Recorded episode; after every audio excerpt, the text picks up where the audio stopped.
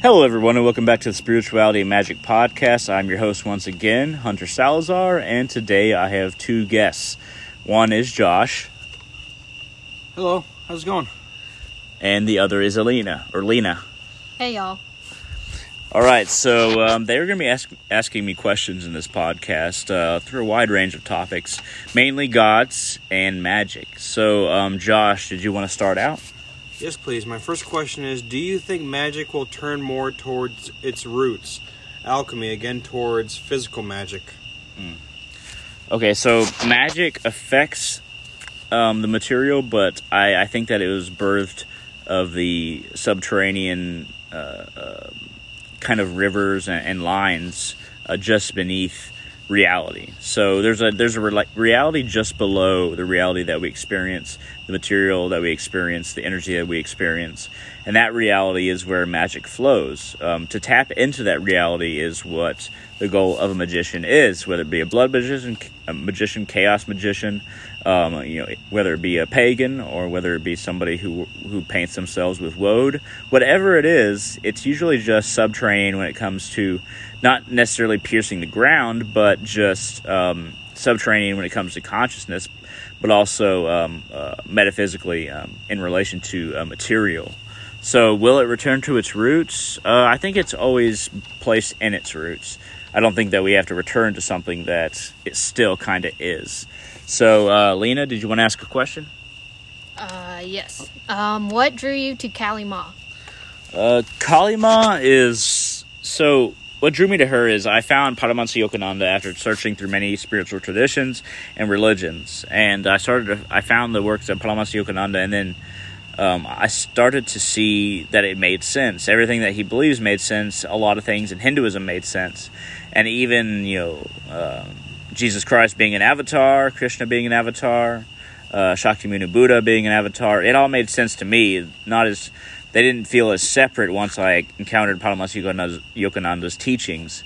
Um, so it was an obvious jump from those teachings to he he his divine mother is the divine mother Kalima, which is a goddess. Uh, she is very uh, she's very protective. She is very uh, enlightening, and she's very much like the mother that makes you eat your greens.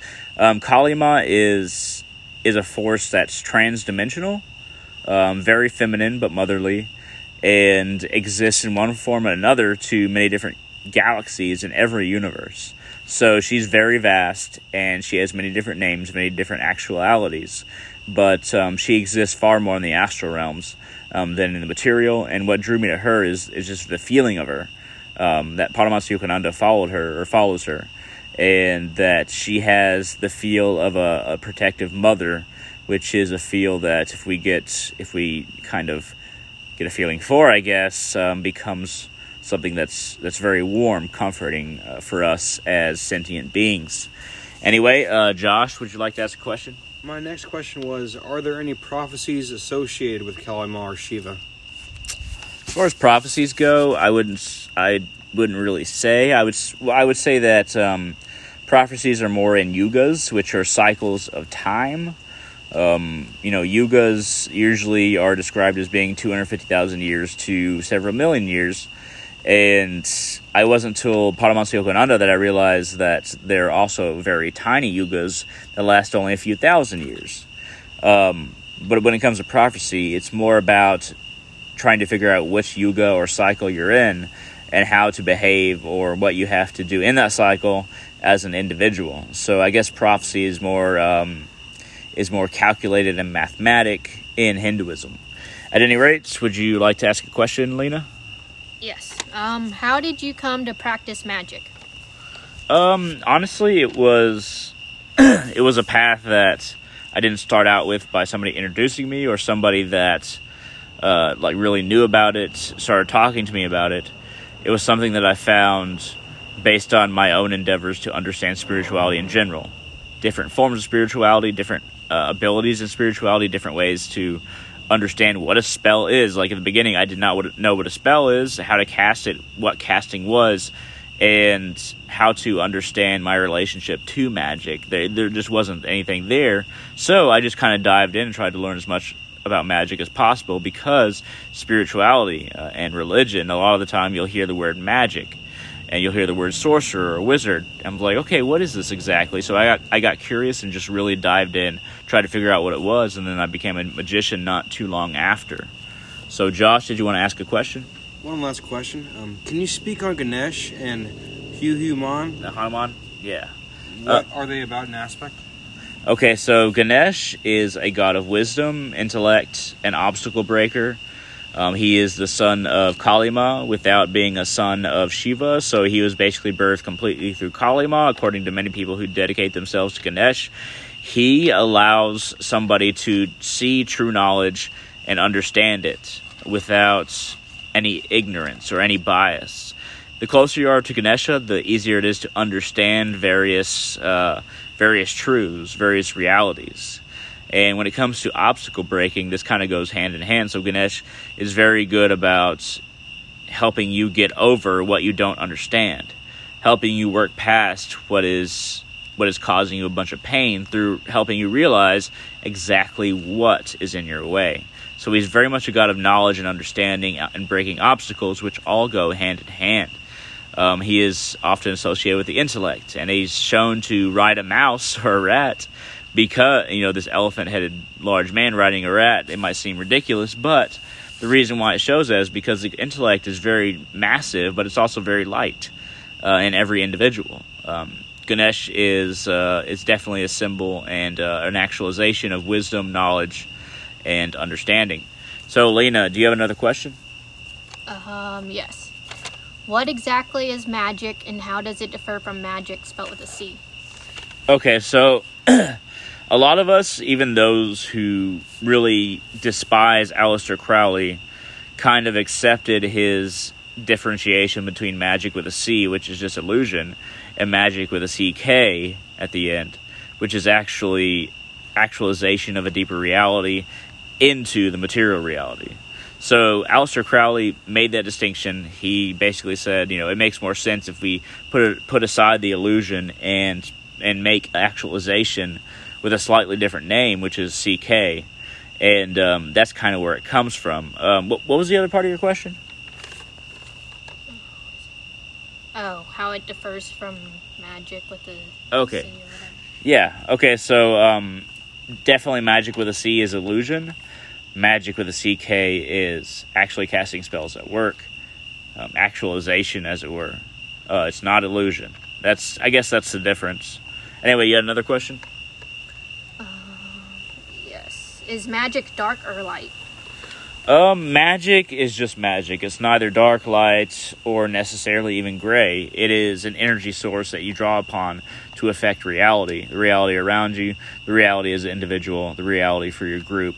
Um, whether you be a shaman, a witch, um, uh, a mage, a sorcerer, a blood sorcerer, um, no matter what kind of person you are and what you use magic for, it is basically just a fuel source that you can manipulate once you're able to tap into um, the channels of magic that exist just below the uh, surface of reality. Um, and then what you do with it is purely based on you as an individual, but it is purely, to me, a power source. So, you have another question? Uh, yeah. This one has to do with Kali Ma. Um, what do the arms around Kali Ma's waist symbolize? Um, the arms around her waist that she uses as a skirt represent um, negative actions that people who follow her um, chose not to do, or ones that they did but feel bad about, and give them to Kalima in understanding that um, they shouldn't have done that, I shouldn't have done that, and here is this negative action, I'm very sorry for it, or this is what I wanted to do. Um, and I show this to you. I, I nobly and as a warrior show you what I was going to do and not try to lie to you. And then she cuts that action, and actions are usually done by the hands in a way for human beings, especially symbolically. So she slashes that action and she takes it up as her skirt um, in reverence for the fact that it was ne- it was either never committed or it was committed, but somebody felt sorry for it. At any rate, do you have another question? Hold on. Oh, why does Kali have four arms? Okay, so Kalima has four arms. So one of the arms usually, so there's different, there's different. Um, people have different ideas about the arms. So in the statue that I have, the idol that I have, there's a number of arms. It's probably like uh, ten or twelve, and these represent different different weapons of the intellect and spirit, and defending against ignorance and delusion. Um, if she has four arms and she has that uh, blade that is meant to sever heads from their bodies, uh, she's severing the ego from our bodies so that we're not reliant upon material existence and we're not egoic or selfish, uh, assuming that we allow her to do that. Um, another arm will carry the trishula, which is a trident like thing that represents the three natures of, of the three energies of nature that combine to form various things. Uh, tamaguna, that tamaguna is um, darkness, lethargy. Um, Rajaguna is activity and uh, and kind of busyness and movement, and Sattva Guna is purity. And different variations of these make various um, uh, things in the universe or universes. Um, so one of her hands heads, I mean, one of her hands has the uh, the Trishula. Uh, another one has the head of a demon. Um, I think it was Chandra. Um, perhaps that's a, that's the incorrect name, but uh, she has the head of a demon that um, the gods ask Kali to say, "You have to stop this demon because every time we cut him, another drop falls off him, another demon is born." Just like desire, if we try to satisfy a desire, another one is born. Um, that's the that's the example. Um, so uh, she has the head cut off the demon, and then she has a uh, a bowl directly below that head in her other arm, which gathers the blood so that another desire does not come to fruition, and we aren't constantly going to another desire after desire after desire. All right, so uh, what's your next question? All right. I feel as though there's a lot of symbolism behind Kali Ma. Can you describe her look and why she has heads and arms that she wears? Okay, so the uh, the heads around her neck. Let's go ahead and go to that.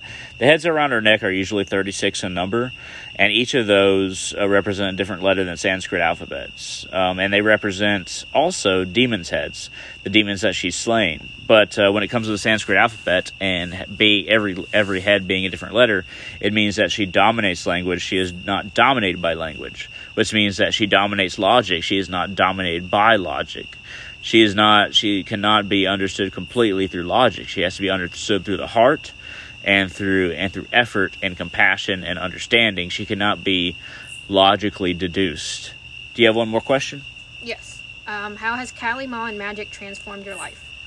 So Kali Ma has transformed my life in that it she has helped me understand compassion, has helped me to understand my spiritual journey, and has helped me along that. And also where I go when I when I die, before I return here, I will go. Uh, I will go to one of the, the lokas, uh, one of the um, planets in the astral realm, the positive astral realm, to learn as much as I can in this jungle of light, beings and light trees and various things made of light. And Kali Ma herself, um, this planet exists in her lap. And in this planet, I hope to learn and bask in Kali Ma's warmth before I come down here to achieve full liberation, full moksha. Um, but I have been given the vision, and nobody has told me this vision of what Kali Ma looks like, the planet that exists in her lap, and the light beings and, and light, uh, you know, various trees and fauna and uh, uh, flora that exists there. This vision was given to me. Um, and this is what I have to shoot for through compassion, through courage, through constancy in my path and this is how I achieved that. Kali Ma has allowed me to shoot for something that was previously beyond my ability to even understand, let alone see before my eyes, as she has given me this sight uh, of this vision. Um, magic has helped me to understand manifestation, uh, the, under- the understanding of the energy that's available to us, and what I can do in reality without having to uh, contact another being or understand anything else, but uh, my own my own abilities. So uh, I want to thank you very much, Josh, for coming on this channel, Thank you, Hunter. and I want to thank you very much, Lena, for being on this episode as well. Thank you. And um, thank you all for listening. If you all have any questions, comments, concerns, feel free to contact me at www.facebook.com slash hunter.salazar. Message me, friend me, what have you. And uh, what is your podcast, uh, Lena? Um, the Mental Health Talk by Lena Elizabeth. On uh, every place that podcast can be found, right? Yes. Excellent. Um, so, yeah, everybody, thank you very much for listening, and I'll see all of you on the channel in the future.